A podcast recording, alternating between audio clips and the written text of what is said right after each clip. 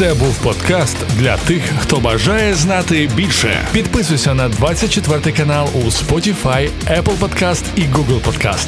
Снова пацана, сериал о Путине и о путинской России. Президент Зеленский дал большую итоговую пресс-конференцию. И кто мог подложить прослушку Залужному? На эти не только вопросы ответит экс-шпион КГБ и также ютуб-блогер, журналист Сергей Жирнов. Сергей, рад вас приветствовать. Привет, Владислав. А, Сергей, я хочу начать с невероятно популярного сериала на России, который сейчас все больше набирает популярности. Речь идет о сериале «Слово пацана». Нет сомнений у нас, что это элемент российской пропаганды, но я вас хочу спросить, вот почему этот сериал так похож на бандитскую дворовую э, юность Путина?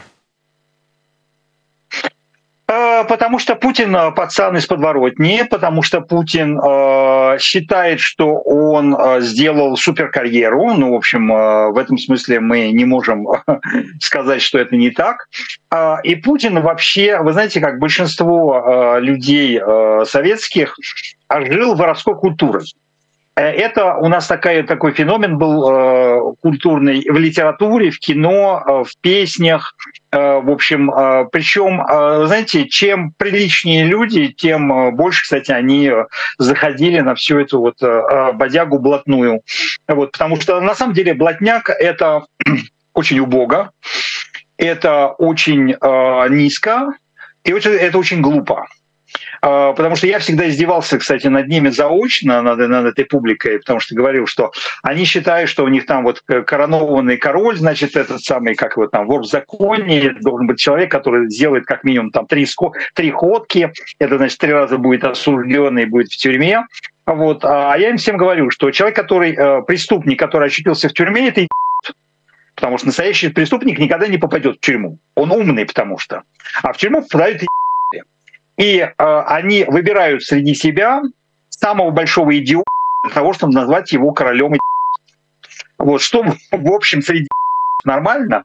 Но вот если вот так вот подходить, что э, типа в законе тот человек, которого три раза, три раза ловили вот, э, и сажали в тюрьму, и он прошел через эту вот, э, так сказать, специальную, специальную как это называется, социологию какую-то, да, вот потому что это социум отдельный, это отдельный язык, это отдельная культура, они все в татуировках были. Кстати, э, вот сейчас татуировки на Западе э, становятся нормальной, нормальной вещью, а ведь там еще лет 30 назад кто носил татуировки? Моряки и зэки. Вот, и все. И никто. И это считалось, в общем, показателем представителем слабой, э, слабой культуры человека. И чем больше он был татуирован, э, тем, э, тем хуже этого человека рассматривали в, в обычном обществе. А сейчас у нас весь Запад, весь тоже в татуировках какой-то. В этом смысле он, конечно, разлагается. Путин кстати, был, вы знаете, есть еще отдельный феномен, это правоохранительные органы и их взаимоотношения с варьем и с жульем всяким, и с убийцами. Потому что одни ловят других, и для того, чтобы, э, так сказать, ловить хорошо бандитов, нужно э, вникнуться в их, вникнуть в их, э, эм, в их культуру, проникнуть в их способ жизни, модус вивенди, модус операнди по-латински. Вот. И вы знаете, довольно много из людей, которые работали в правоохранительных органах, и в том числе КГБ, вообще вот любили вот эту вот э, блатную э, и приблотненную культуру.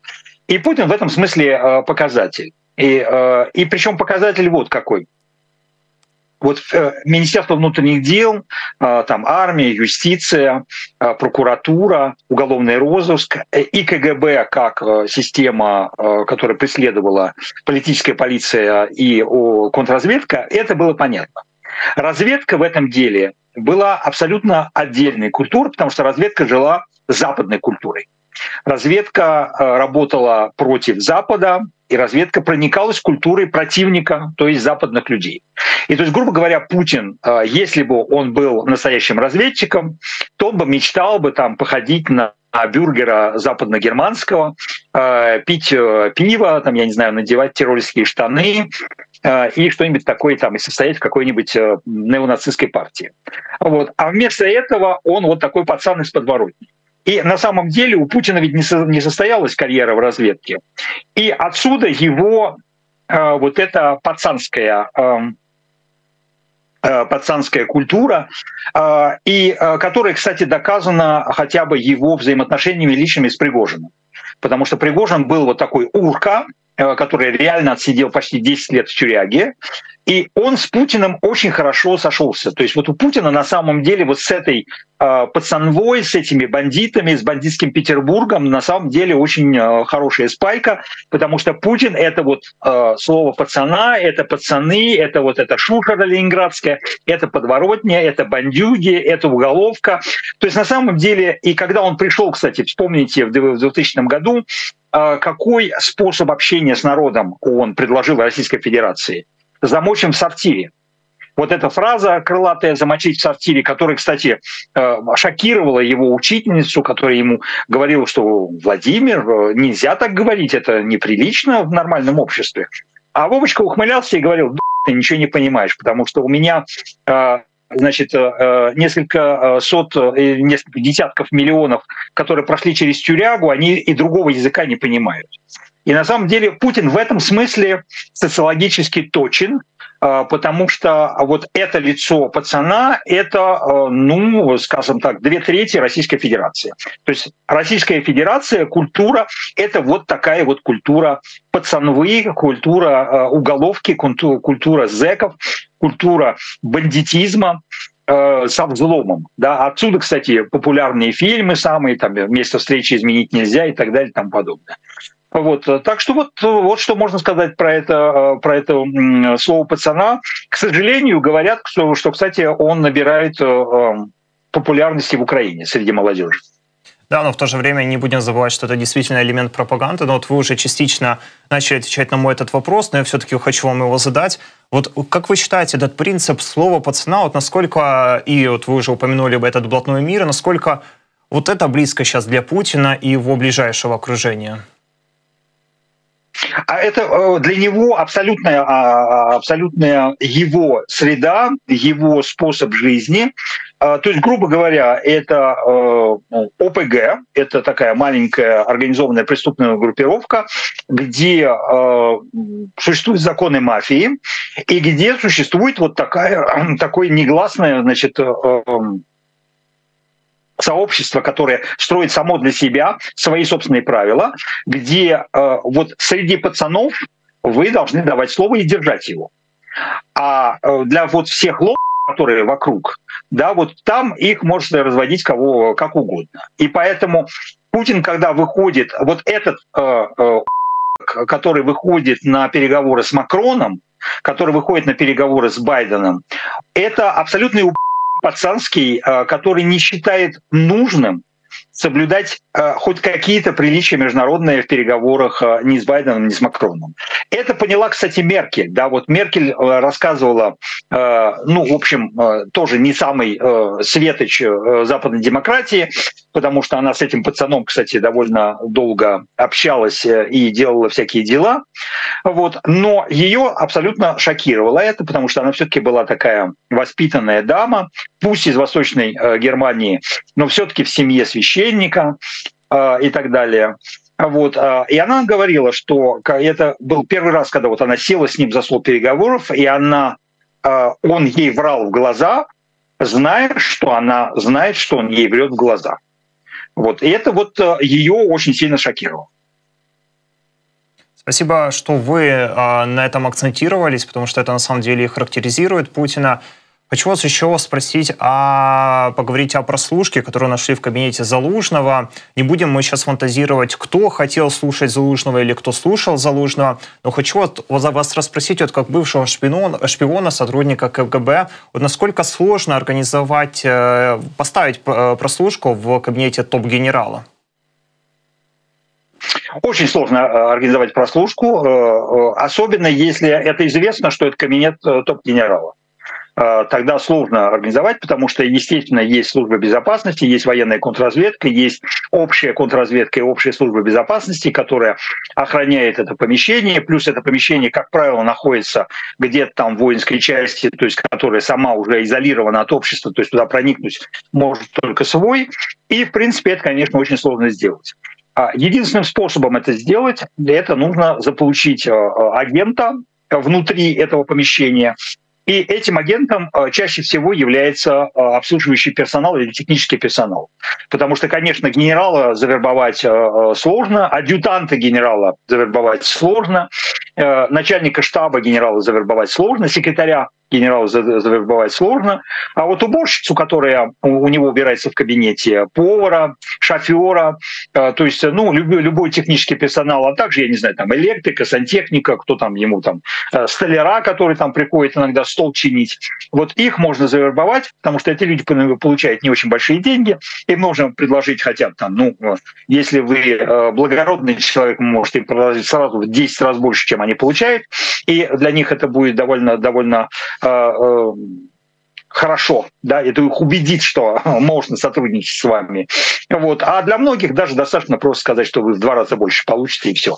То есть дать ему вторую зарплату. И, кстати, вторую зарплату такую, его зарплату, то есть не, не очень много денег. Вот. Э, и но на это нужно, нужно выйти на этих уборщиц, на этих людей, которые обслуживают это помещение, что, что в принципе, не так не так легко. То есть на самом деле это все-таки э, довольно сложное мероприятие. Это в том случае, если э, вы э, четко знаете, что это уже охраняемое помещение, что это, значит, там то место, где работает генералитет или генштаб, или руководство, или командный пункт и так далее. Вот. Но вы же сами понимаете, что через любое такое помещение проходит огромное количество людей, то есть отфильтровать всех сложно. И вот тех людей, у которых есть небольшие зарплаты и не очень э, большой патриотизм, их завербовать э, не так сложно. Другое дело, что а здесь разговор, э, судя по всему, был о том, что это когда-то помещение, которое использовалось, потом некоторое время его передали какой-то частной фирме, а потом просто его Министерство обороны или Генштаб решило снова использовать в качестве рабочего кабинета для Залужного, э, то есть как бы его возвращали в, э, так сказать, в круговорот помещений высшего руководства. И вот здесь мог возник, могло возникнуть просто совпадение какое-то, потому что, возможно, это устройство было заложено против той самой частной фирмы, которая там сидела в этом помещении. Ну, вот, потому что, судя по всему, по описанию, которое появилось в средствах массовой информации, это было не очень а, современное устройство, это было не очень, а, так сказать, а, какое-то мощное устройство, которое могло долго писать, э, передавать это удаленно, входить в соцсети. То есть это не супер какая-то современная история. И вообще с точки зрения шпиона для меня это странная история, потому что каждый раз, когда в публичном пространстве возникают такие истории, у меня, так сказать, особый, особый к ним подход, потому что, строго говоря, Э, спецслужбы вообще не любят рассказывать про такие истории. Э, и да, даже больше того, если бы э, служба безопасности нашла такое, такое устройство в кабинете Залужного, то наоборот, она бы его оставила, и потом через это устройство стало бы гнать дезу для россиян, если это россияне, или для той э, нехорошей стороны, которая его поставила. То есть так это в реальном жизни, в, шпионском, э, в реальной шпионской жизни делается. То есть там не эм, не срывают это устройство, не давят его, э, так как в фильмах и в шпионских романах. Наоборот, любой микрофон, который вы у себя обнаруживаете, вы должны сделать вид, что вы его не обнаружили, и начинать э, тогда э, гнать вашу дезинформацию через этот микрофон противнику. Вот. А когда противник поймет, что вы гнете э, значит, неправду и используете канал для дезинформирования, вот тогда вы можете уже, так сказать, легализовать этот, этот факт. И вполне возможно, что это так и было. То есть сначала это устройство устроили, использовали в качестве дезинформации российской стороны, если это российская сторона, а потом, когда уже поняли, что россияне, в общем, поняли, что все обнаружено, э, и тогда решили просто легализовать это в публичном пространстве, чтобы э, какие-то политические э, или геополитические цели достигнуть самой публикации. А вот объясните и мне, и нашей аудитории, вот как э, такого рода жучки или же прослушки, они в целом могут влиять на ход войны, насколько вот подобного рода информация, она ценная? А если э, сторона не знает о том, что ее кабинет прослушивается и э, обсуждает там секретные вещи, то это может э, кардинально изменить всю позицию. Потому что представьте себе, что в этом кабинете Залужный там, я не знаю, встречается с э, Зеленским, с начальником генштаба, с начальниками направлений и обсуждает с ними планы кампании там, на 24 год. И все, значит, получается, что человек, который слушает это дело, получает всю стратегическую информацию на год вперед. Вот. Если это э, кабинет менее значимый, тогда можно получать оперативную информацию. То есть, вот, допустим, на фронте вы, э, если противник, э, так сказать, озвучит ваше помещение, то он может, может знать, где вы будете бить его, как вы готовитесь отражать его удары. То есть это, конечно, очень серьезные вещи. На самом деле обеспечением безопасности и принятия решений, и исполнения решений, информации, которая идет э, у руководства, это одно из самых важных направлений э, в, во время войны. Сегодня президент Зеленский дал, дал большую итоговую пресс-конференцию. Из интересного можно отметить несколько моментов. Это военные предложили мобилизировать 500 э, тысяч людей с Залужным – у Зеленского рабочие отношения, стратегия войны и понятие нашей победы не изменились. Вот что вы с, профессиональной, с профессиональной точки зрения отметили в поведении нашего президента Зеленского и что вы отметили в его риторике, возможно?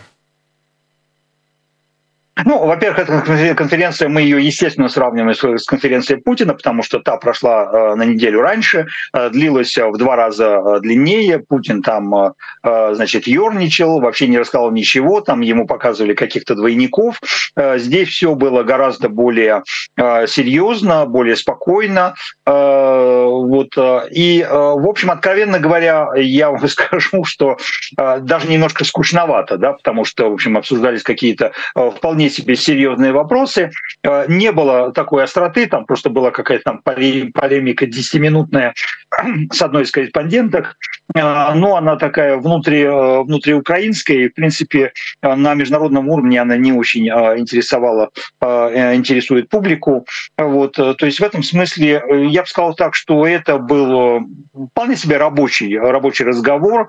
Разговор при, в котором, э, кстати, президент Зеленский э, не очень сильно рассказывал про свои планы, объяснял, почему он не рассказывает про свои планы, потому что он сказал, что раньше мы очень многое выносили в публичное пространство, и, возможно, кстати, это было одно из объяснений, почему наше контрнаступление в этом году не такое было удачное, как мы ожидали, потому что, в общем, слишком прочитывались наши планы, и мы их слишком откровенно обсуждали обсуждали на таких э, пресс-конференциях.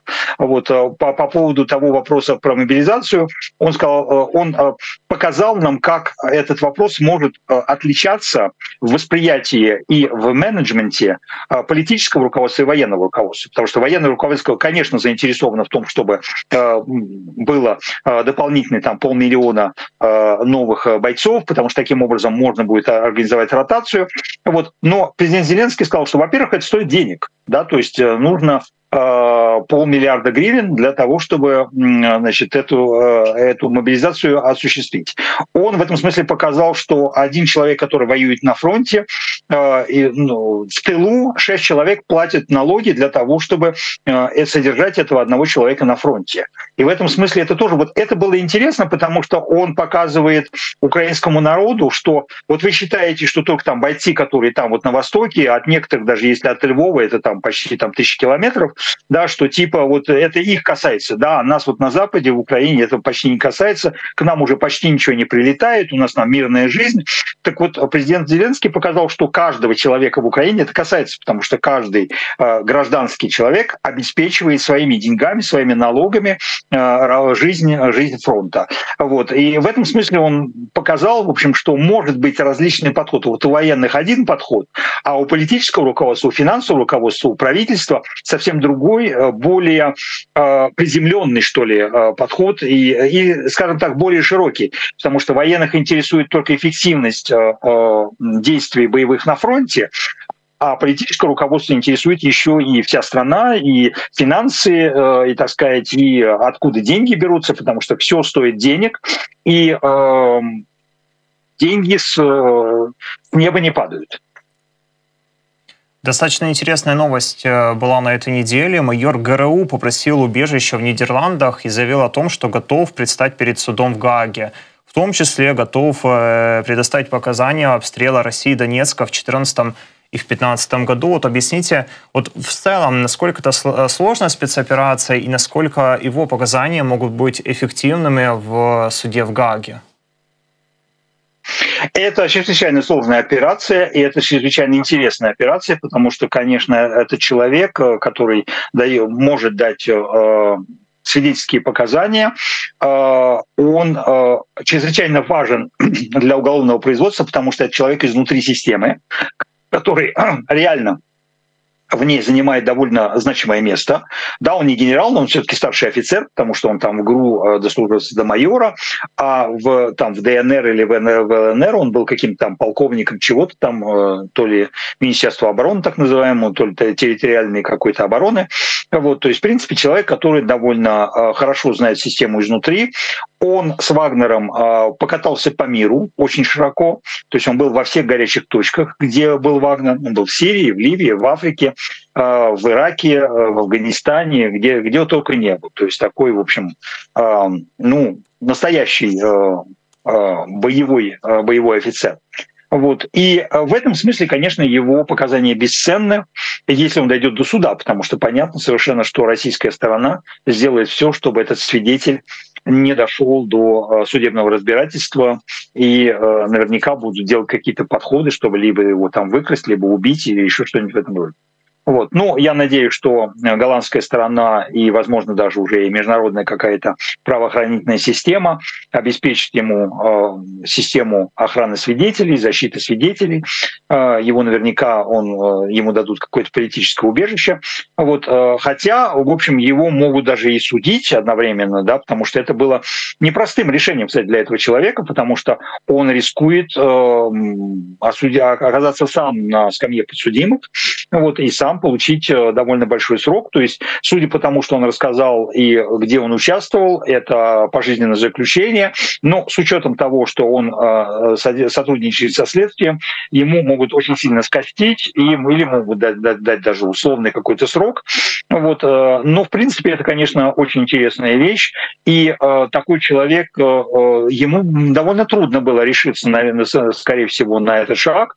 Не просто было уехать из России но здесь, наверное, облегчалось то, что он все-таки работал в Вагнере, а вагнеровцы ездят по миру довольно, э, довольно широко. Вот. Но это, в общем, такая спецоперация очень удачная для западной, э, для западной страны, для западной юстиции и для международной юстиции. И мы, конечно, с большим вниманием будем смотреть за этим делом, вот, будем э, подробно изучать то, что он расскажет. Это, кстати, не первый случай, потому что уже не первый, ну, я бы сказал, военнослужащий, да, потому что разные люди потому что вот был, э, значит, э, э, такой военнослужащий Павел, который написал книгу «Зов» и издал, кстати, в одном из издательств, где я тоже сотрудничаю во Франции. Вот, был до этого у нас во Франции еще некий человек, Марат, который служил каким-то тоже полевым командиром у вагнеровцев. То есть, в общем, это довольно уже как бы не первый случай, это такая не, не, не, не супер эксклюзивная вещь, вот, но это очень важная вещь. И я думаю, что среди вагнеровцев на самом деле появится довольно много последователей, потому что Путин убил Пригожина, Путин сам, э, э, так сказать, э, разрушил собственную систему отношений с Вагнером, и среди вагнеровцев есть очень много людей, которые ненавидят за это Путина, потому что либо им не доплатили, либо им их обманули, либо еще что-то, и которые готовы будут сотрудничать с западным правосудием, чтобы сдать всю эту систему с потрохами. Вот э, об этом я как раз хочу поговорить более детально, потому что действительно такие новости появляются не так часто, как бы нам хотелось, но в то же время это невероятно сложная операция. Вот объясните, как э, в целом возможно переманить таких важных свидетелей и вот как сделать так, чтобы таких людей, таких персоналей было больше, которые готовы э, против Путина и заявлять, и выступать, и говорить прямо?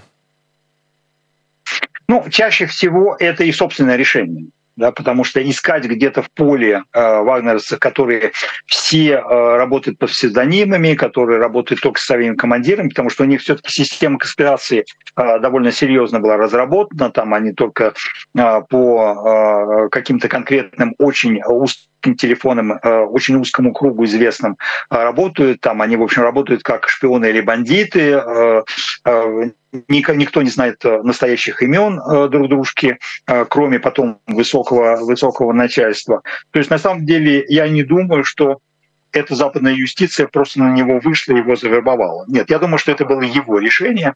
А когда человек принимает сам такое решение, уже тогда да, зависит от его э, квалификации, как ему удается э, уйти, э, допустим, из-под наблюдения российских спецслужб или, или Вагнер, Вагнера, потому что у Вагнера своя собственная система безопасности, кстати, работает. Они очень жесткие люди. Мы помним убийство одного из перебежчиков Вагнера, которого, которого потом, кстати, украинская сторона выдала э, российской, его э, публично убили, ну, мы не знаем до конца всех, всех обстоятельств, что, кстати, было очень неприятным, с моей точки зрения, решением украинской стороны. Потому что таким образом она, кстати, показала, что человек, который окажется на правильной стороне, может быть потом быть предан, потому что, ну, прямо скажем, украинцы его предали. Э, и выдали, э, ну там была сложная, сложная очень ситуация, потому что россияне его торговали за э, гораздо большее количество военнопленных украинских, и украинцы согласились на это. Что, в общем, было очень непростым решением и, с моей точки зрения, неправильным решением. Вот. Но это, так сказать, это решение вашего командования было. Вот. И тем не менее, вот мы видим, что все-таки какие-то люди из Вагнера продолжают переходить, э, но уже не в Украину, а уже в западный лагерь, а в надежде, может быть, что оттуда их уже это точно уж не выдадут в Российскую Федерацию. Путин недавно э, подал документы в ЦИК для участия в выборах. Э, вот хочу вас спросить следующее. Это для Путина будет легкая прогулка или задача со звездочкой для его политтехнологов?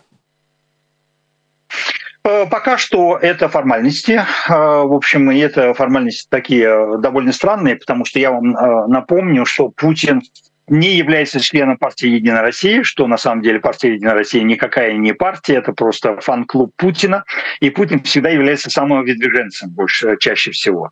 Да, а просто на съезде партии «Единая Россия» просто это дело актируют э, и называют его даже лидером, но как может быть э, человек идти от партии, если он не состоит в ней э, э, даже в качестве члена? Вот э, это э, в нормальных условиях, ну то есть как бы там даже еще предыдущие выборы 6 лет тому назад, я бы сказал, что это все-таки для Путина а, была такая прогулка а, праздная. А, хотя, кстати, уже в 2018 году у него начались уже проблемы. Вот главные проблемы у него начались, проблемы у него начались уже с третьего срока. Да, вот когда он возвращался в 2012 году, потому что была интрига, что Медведев может остаться на второй срок, там Путин немножко испугался, там были какие-то, значит, были какие-то выступления в декабре 2011 года, значит, вот шарики, белые ленточки, там там и так далее.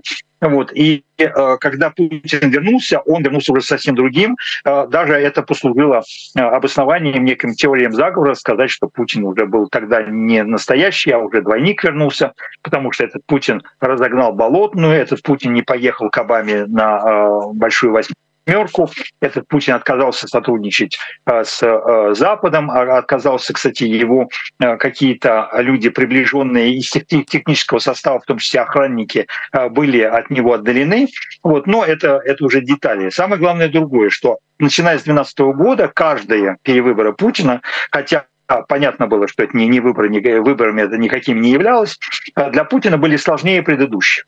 В 2018 году э, он э, уже был не так популярен, как в 2012, хотя ему там все время говорили, что у него те же самые 82% поддержки. На самом деле это было не так, потому что э, начиная с 2011 года он последовательно проводил частично какими-то периодами пенсионную реформу, ужесточая жизнь пенсионерам. И э, к 18 году он, в общем, был очень непопулярным человеком среди стариков советских, которые его э, ненавидели за то, что он заставляет их э, работать дольше, платить меньше и так далее. Вот. И в этом смысле тогда, в 2018 году, Путину понадобился, э, понадобилась публичная казнь э, Скрипалей для того, чтобы попытаться вернуть себе рейтинг. И, в общем, это ему, строго говоря, удалось, хотя Скрипали выжили. Вот. А сейчас ситуация еще сложнее, потому что он, хотя и обнулил все свои сроки, и это абсолютный маразм, когда человек говорит, я вами правил 24 года, и это не считается, я теперь такой вот весь такой э, э, с нуля иду, абсолютно молодой и э, э, ничего не понимающий политик, вот, Э, ну, все понимают, что это издевательство над логикой, над здравым смыслом, и в этом смысле э, это э, некрасивая вещь, и все люди понимают, что это некрасиво.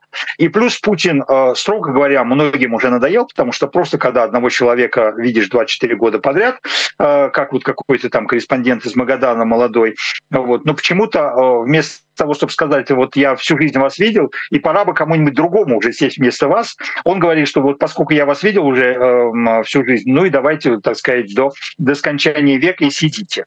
А, причем я не понял, до скончания жизни этого молодого человека или самого Путина.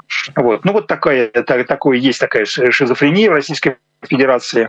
Вот. Но для Путина сейчас накопились э, большие проблемы, э, потому что эта война на самом деле не так популярна в Российской Федерации, как это может показаться. И Российская Федерация, у нее серьезные проблемы есть и социальные, и экономические, и политические, какие угодно, потому что Путина, кстати, критикует откровенно, критиковал Пригожина, его убили за это. А, э, Пригожин делал военный путь против Путина, и этот путь показал, что на самом деле ни один человек не вышел защищать Путина 23-24 июня, в том числе ни один из э, одного миллиона членов партии «Единая Россия», которые только-только сейчас провели, а, провели свой съезд, и, значит, его на съезде переизбрали. А 23-24 февраля, а, июня никто из них не вышел с а, плакатиком защищать этого самого Путина. То есть, на самом деле, проблем накопилось, вот эти самые жены, вдовы при живых муде, мужьях, которых сослали на фронт и которых не хотят менять, которых не хотят отправлять и устраивать им ротацию историю. Это тоже накапливается, все накапливается, и когда такие проблемы накапливаются, то может громыхнуть где угодно, когда угодно, и никто это предсказать не может. Мы это помним по историям э, с Каддафи, мы это помним по историям с э, Чаушеску, э, когда вдруг вот сегодня вас э, там боготворят, а э, через два дня вас расстреливают у первой, у первой попавшейся стены. Сергей, спасибо вам за этот объективно интересный разговор, за ваш аналіз. Подкаст 24 каналу для тих, хто бажає знати більше.